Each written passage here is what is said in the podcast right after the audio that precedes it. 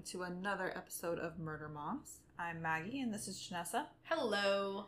What have you been up to lately, Janessa? Working so much. Yeah, you have. So much working. I think I worked 36 or 37 hours in three days, Yeah. which was very fun. I don't think we have any buffer episodes anymore because we've had to push off recording. Yeah, we have.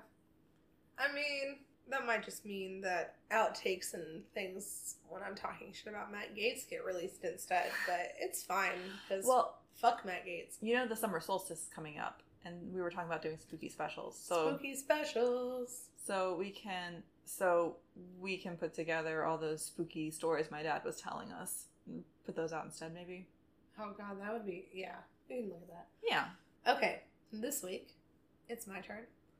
And we are going to talk about Richard Trenton Chase, aka the Vampire of Sacramento.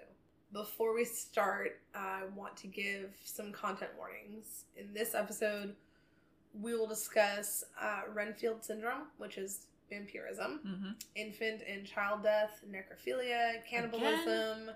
Yes. You bad. I, I, I know. I hated myself. I told you to put off writing this for like two weeks Why didn't you just pick a new one? because I had already picked two other ones, and I was, oh man. I was like, you know what? This is it. I'm doing this one, and I fucked up. Uh, necrophilia, cannibalism, animal cruelty, and sodomy. Obviously, all murders and serial killers are horrible, but there's a sort of sliding scale of severity, and he's very off to one side there. Yeah. Wow. Okay. Great. Fantastic. Yeah. Thanks. Richard Chase was born in Sacramento, California in May of 1950. His childhood was, as expected with serial killers, less than ideal. Mm-hmm. Chase's father was known to be quite abusive, which of course manifested in Chase in other ways, such as hypochondria. Richard Chase in his youth would regularly wet the bed. He was found torturing and mutilating animals. And when I say youth, I mean about 10 years old. Yeah. So too old to still be wetting the bed. Yeah. But Chase became an alcoholic and developed a fire starting habit. So wetting the bed, animal cruelty, Yep. and arson Yep. gives us the McDonald triad. Yeah. Which, for those of you that don't know, the McDonald triad or triad of sociopathy was originally suggested by psychiatrist J.M. McDonald in 1963 after small scale studies conducted by psychiatrists Daniel Hellman and Nathan Blackman, and then FBI agents John E. Douglas and Robert K. Ressler, along with Dr. Ann Burgess, claimed substantial evidence of the association of these three childhood patterns would later produce predatory behavior. Mm-hmm. Generally, the presence of two out of the three is predictive of violent serial tendencies. And he had all three. Yes. To be clear, though, this is still a hypothesis Yeah. and is highly debated as further research hasn't provided enough evidence to support the claim. Yeah. Correlation does not equal causation. Yeah, So, exactly. yeah. Chase struggled throughout high school, both academically and socially. He was constantly failing his courses, and though he had several girlfriends, the relationship struggled due to Chase's erectile dysfunction. Chase eventually went to see a psychiatrist over the matter and was told he either had extreme repressed rage or mental illness. His sophomore year, he was arrested on possession, weed, which, eh, Mm. and was sentenced by juvenile court for weekend volunteer hours. Man, he's white. I know, right? I know. I don't even have to see him. like even if I, I didn't know his name, just like he had weed and was arrested, and all he gets is weekend volunteer hours. hmm He's white. Honestly, I'm surprised he got that much. Chase eventually raised his grades to steady C's, but I'm really not sure how, since all reports say that Chase was using a lot of drugs regularly at this time. I mean, some reports stated he was just smoking weed, but others said he was already using LSD at this time. oh wow. So I don't know how one could function on LSD in school, but here we are. After high school, Richard Chase moved out of his parents' home and into an apartment with a few roommates. Without any supervision, his behaviors quickly became more and more off the wall. Chase started to believe that he was being targeted by Nazis who were trying to turn his blood into powder. He was convinced his pulmonary artery had been stolen and his heart would at times stop beating. Hmm. He was nothing more than a walking corpse at times. So is this like the LSD or is this some like paranoid schizophrenia or Yeah, or you get into that later? so we're gonna get into that because okay. I think it's it's a mixture of the two though. Okay. To combat his self-diagnosed vitamin C deficiency, Chase would push and rub entire oranges on his head and face as if he could osmosis up the vitamins for himself. Okay. After boarding up his closet door and windows in their apartment, Chase's roommates began to complain about his odd behaviors. Walking around the apartment naked was behavior that only Chase was comfortable with.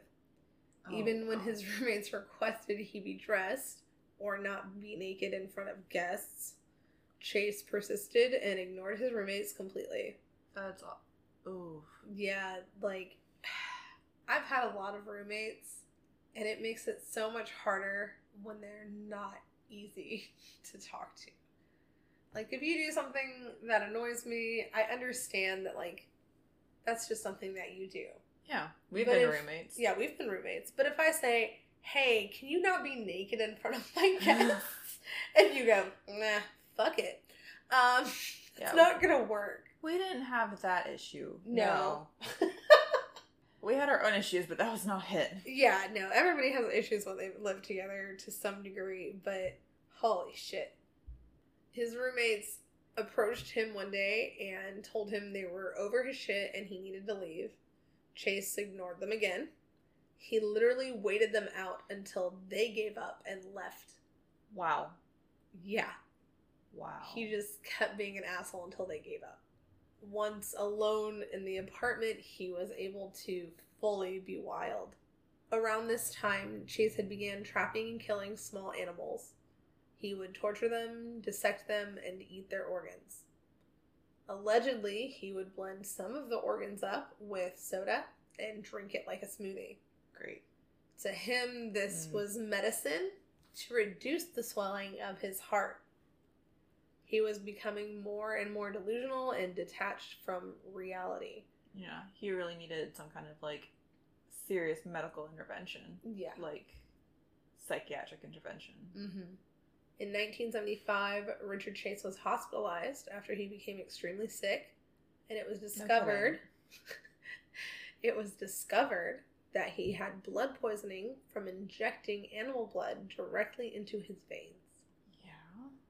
That would do it. Yep.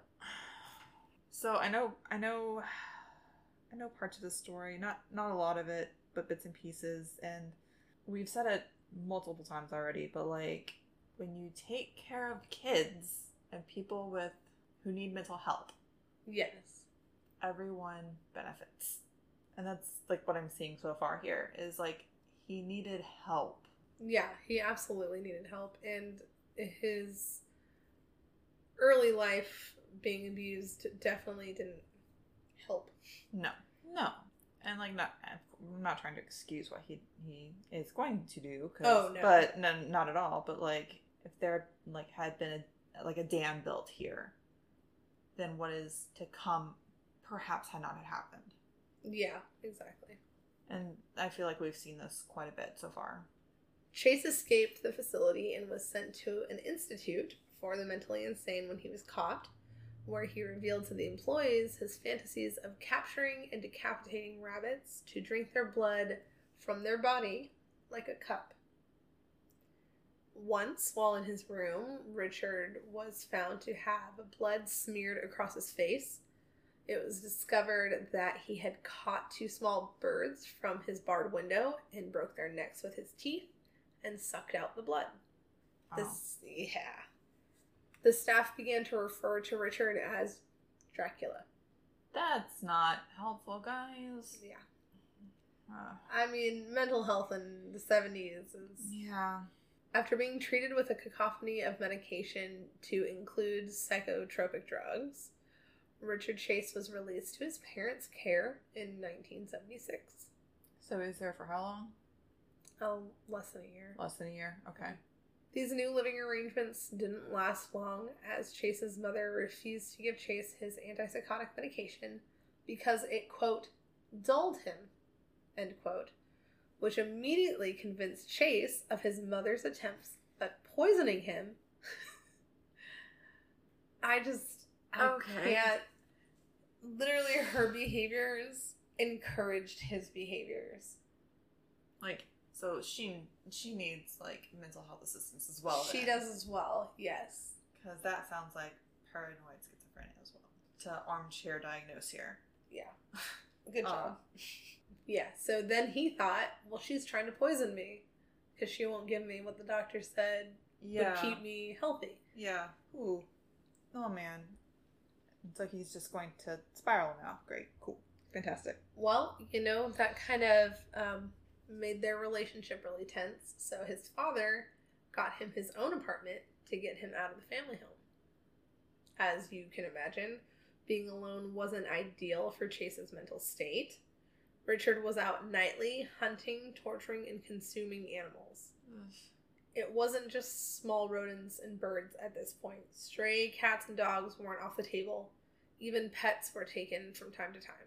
Regardless of species, the animal was always drained of blood and eaten raw. His nightly hunting wasn't his only obsession, as he was buying handguns whenever he had the money and practiced his shooting skills regularly. So, would he leave like the drained animals laying around to be found, or Well, we're gonna we'll get okay? into that. Okay. I'm just trying to figure out. No, he took them home. He took them home to eat. Okay. I'm just trying to like get things sorted in my mind of like how this worked for him. I guess. Because Chase was so obsessed with his extracurriculars, his self care was minimal. He Mhm. no longer showered regularly or brushed his hair or teeth. Most of his meals weren't holding any real nutrition for him, and he dropped to roughly 145 pounds. Though I'm sure he had some sort of worm or other issue from his diet that kept him Definitely. Richard showed up to his parents' home one day in 1977 without warning, and when his mother opened the door, he began yelling and shoved a dead cat into her face before dropping to his knees with it and tearing its stomach open with his hands, then smearing blood all over his face while still yelling. Oh my god. His mother just closed the door and went back to whatever she had been doing without mentioning it to any authorities. What? Oh my god. Bro, if I opened the door to that, I would lose my mind. Yeah. Especially my child. Like, I'd be like, what the fuck is happening? Yeah. At least like call, like even if I like close the door again, I'm not gonna go back to whatever I was doing. God, Like no. Absolutely not. like call the police or like an ambulance or something. Somebody. Like to. What about the neighbor? Like the neighbors didn't know. Bro. that- like, she didn't say anything. She did not call anyone. and the neighbors didn't see any of this happen. No, I this guess was or like whatever. Like. Yeah. Uh, this was found out way later wow. after the fact. Oh my god. Yeah. In the summer of 1977, state police were alerted of a truck stuck in a sand ridge near Pyramid Lake, Nevada. When police arrived, Richard Chase's Ford was searched for clues, and they found two rifles, some dirty clothes, and a bucket of blood with a cow's liver. After searching the area, they found Richard in the sand, naked, covered in blood, and yelling at nothing. Naturally, they detained him and questioned him, but Richard convinced them that the blood was from a cow, Mm-hmm. which isn't a crime, Mm-hmm. and they let him go. I don't know if he said he was satanic or what reason he could have possibly given to police as to why he was screaming in a field covered in blood while his truck was crashed Yeah. up the road. But they said, well, that sounds about white, and just yeah. let him keep going there. Like not gonna send him to any kind of hospital get it to get checked out or or Nothing. anything. Like ah. Nothing. In December of 1977, Chase fired a handgun into a woman's apartment and explained to the police that it had misfired. which of course the police believed since nobody had actually been hurt, and they just pulled the slug out of the wall as evidence and moved along. They again just let him go. Not even a week later, on December 29th, 1977, Chase killed 51 year old Ambrose Griffin as he was helping his wife carry groceries into their home. This was just a random drive by Richard Chase was in, and it's assumed it was a test run of his ability to take a human life. So he just like drove by and shot somebody. Yeah. Ambrose Griffin was a father of two and an engineer. One of Griffin's sons reported that they had seen a neighbor walking around the neighborhood a week before with a 22, but after a ballistics check, it was found that the neighbor's gun was not a match. However, the slug pulled out of a woman's kitchen the week before was. Chase's aggression only grew from here. Roughly a week after his first murder, Chase asked his neighbor for a cigarette, then grabbed her and held her until she gave him the entire pack. A couple of weeks later, Chase attempted to enter a different woman's home at night, but after trying the doors, they were all locked, so he left. Chase took locked doors as a sign that he was not welcome and unlocked doors were an invitation. Y'all always lock your doors, please, at night or even in the daytime. Like while you're home alone, just you know, turn that knob, lock that door. Yeah, this this ain't the seventies. And the seventies you should have had them fucking locked too. There are so many serial killers just walking in motherfuckers' homes. Yeah. Just lock your fucking doors, man. People Yeah, are wild. serial killers, just like weirdos too, just like coming in and hanging out. Like just just lock them. Anytime I see a video where somebody like wakes up to a drunk person in their home, I'm like, how did a drunk person gain access to your home? Lock your goddamn doors. This didn't mean he gave up for the night. As a high school, this didn't mean he gave up for the night though.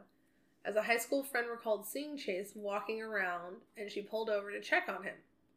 He then asked her for a ride, but luckily for her, she refused, afraid of the man's appearance. Mm-hmm. After finding an unlocked home, Chase stole some small items, peed into a drawer, and pooped on a child's bed. The family came home to find Chase still there, and the man of the house attacked Chase, who unfortunately got away and kept checking homes for unlocked doors. Sadly, he came across the home of Teresa and David Wallin as Teresa was taking the trash out, leaving the front door unlocked. David was at work, and when Teresa came back inside, Chase shot her three times once in the hand, as Teresa put her hand up in defense, and twice in the head. Chase dragged her remains into the bedroom, where he stabbed the body while sodomizing the body post mortem.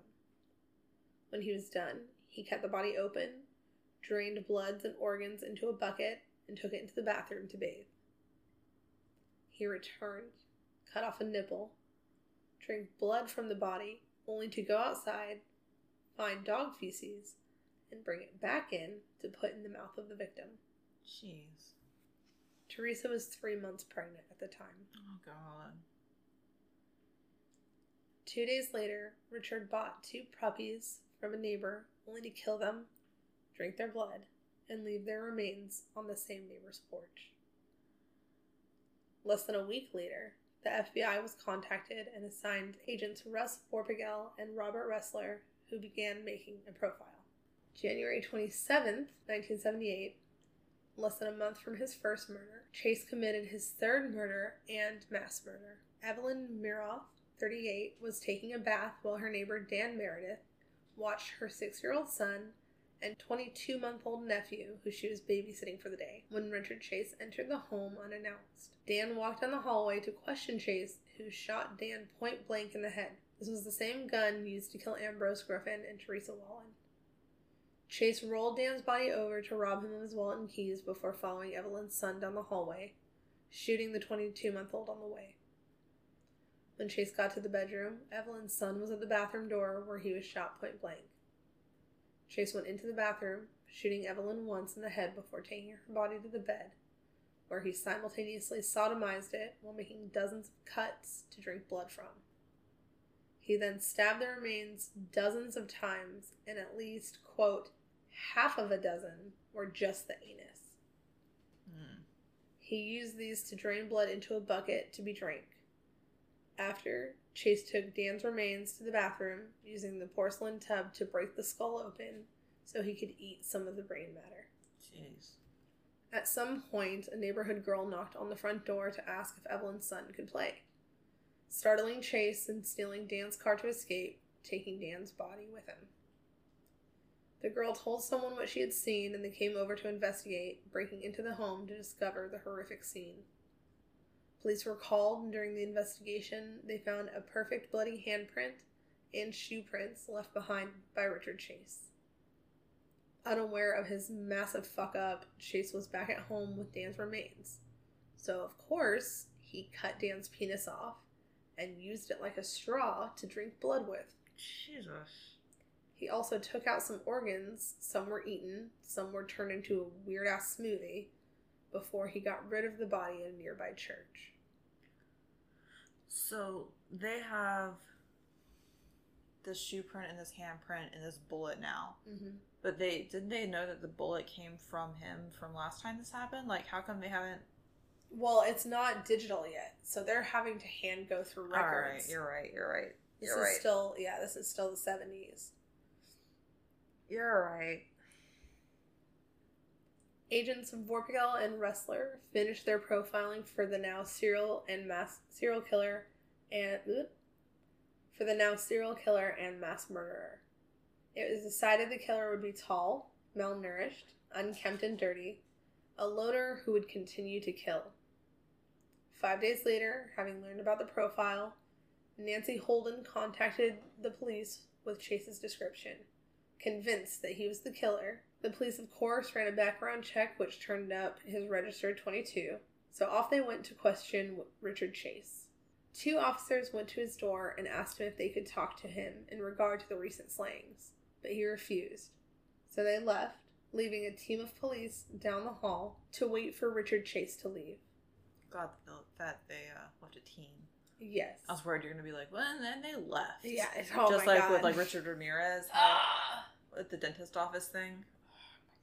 Yeah, no. When Richard walked down the hall, police surrounded and arrested him.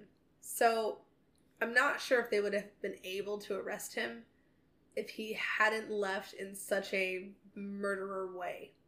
He was reportedly wearing a parka and shoes that were splattered with blood, carrying a box that was covered with blood, and inside that box were pieces of wallpaper and the 22, which were also covered in blood.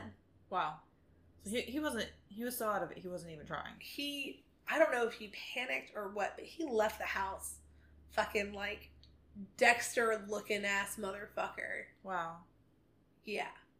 And so they arrested him.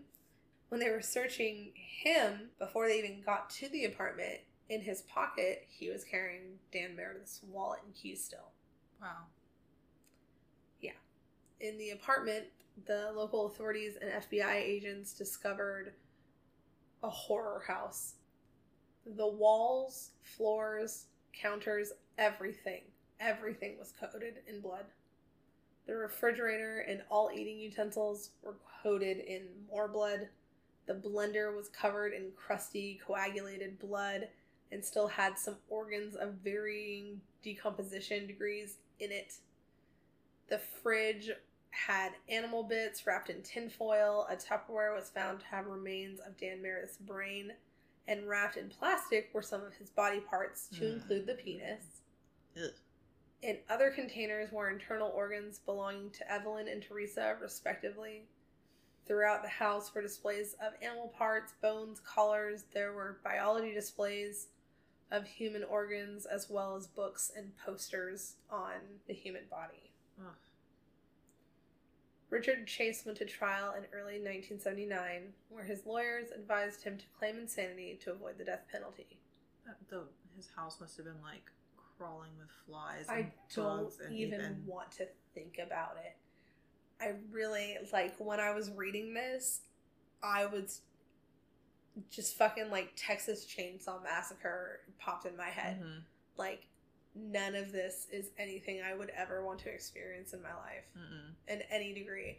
I don't want to be in that house as an investigator or nothing. Like that Mhm. sounds horrific to me. Like the true definition of horrific. Yeah. Yeah. Chase was looking at the very least life in prison for six counts of second degree murder, and he was working to prove none of them were planned. Chase was given a trial by jury who found him guilty of six charges of first degree murder. The defense asked for a clemency hearing, and a judge ruled that Chase could not be tried as criminally insane and was sentenced to death in the gas chamber. Hmm. Even in prison, Chase was feared. The other prisoners knew what kind of weird shit he had done, Yeah, and even like gang members and leaders like avoided him. I bet. They were too afraid of him to try and do anything, but they kept trying to convince him to kill himself. Like that's how afraid of him they were. They were like, "Hey man, you should just you're the only one who can get this job done." yeah. I don't blame them at all. One of the other podcasts I listen to takes place in San Quentin. Mm-hmm. In different episodes, they talk about different parts of prison life, and I can just like imagine them talking about somebody like this and how intense it would be. And it's, I I can see I can see this happening. Like, oh boy, oh boy. Oh yeah, I'm terrified, and homeboy's not even alive anymore. Yeah. Over several interviews, Chase revealed how the Nazis were framing him, that he had not been responsible for any of the murders, how Nazis had always had it out for him, trying to kill him constantly via poison. Chase said he was acting out of fear to save himself, and any other sane person would have done the same. Because the Nazis had a UFO, and if Agent Ressler would give him access to a radar gun, he could show them and capture the UFO himself. So they, the Nazis, could stand trial for the murders. Chase then handed Ressler handfuls of dry macaroni noodles that he had been hoarding in his pockets as defense against the Nazis who had infiltrated the prison security guards. Wow. This man needed help. That's not to say that what he did was not and is not horrific.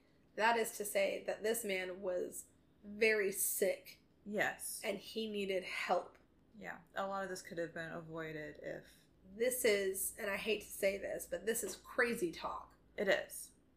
There is there is nothing sensible about anything he said here. No. The day after Christmas, 1980, the guard doing cell checks found Richard Chase's body curled up in an awkward position. And after an autopsy, it was discovered that he had overdosed, assumingly intentionally, on his antipsychotics. How did he get that much antipsychotic? Well, if he was hoarding dry macaroni, he was probably hoarding his medication. This is 1980. All right.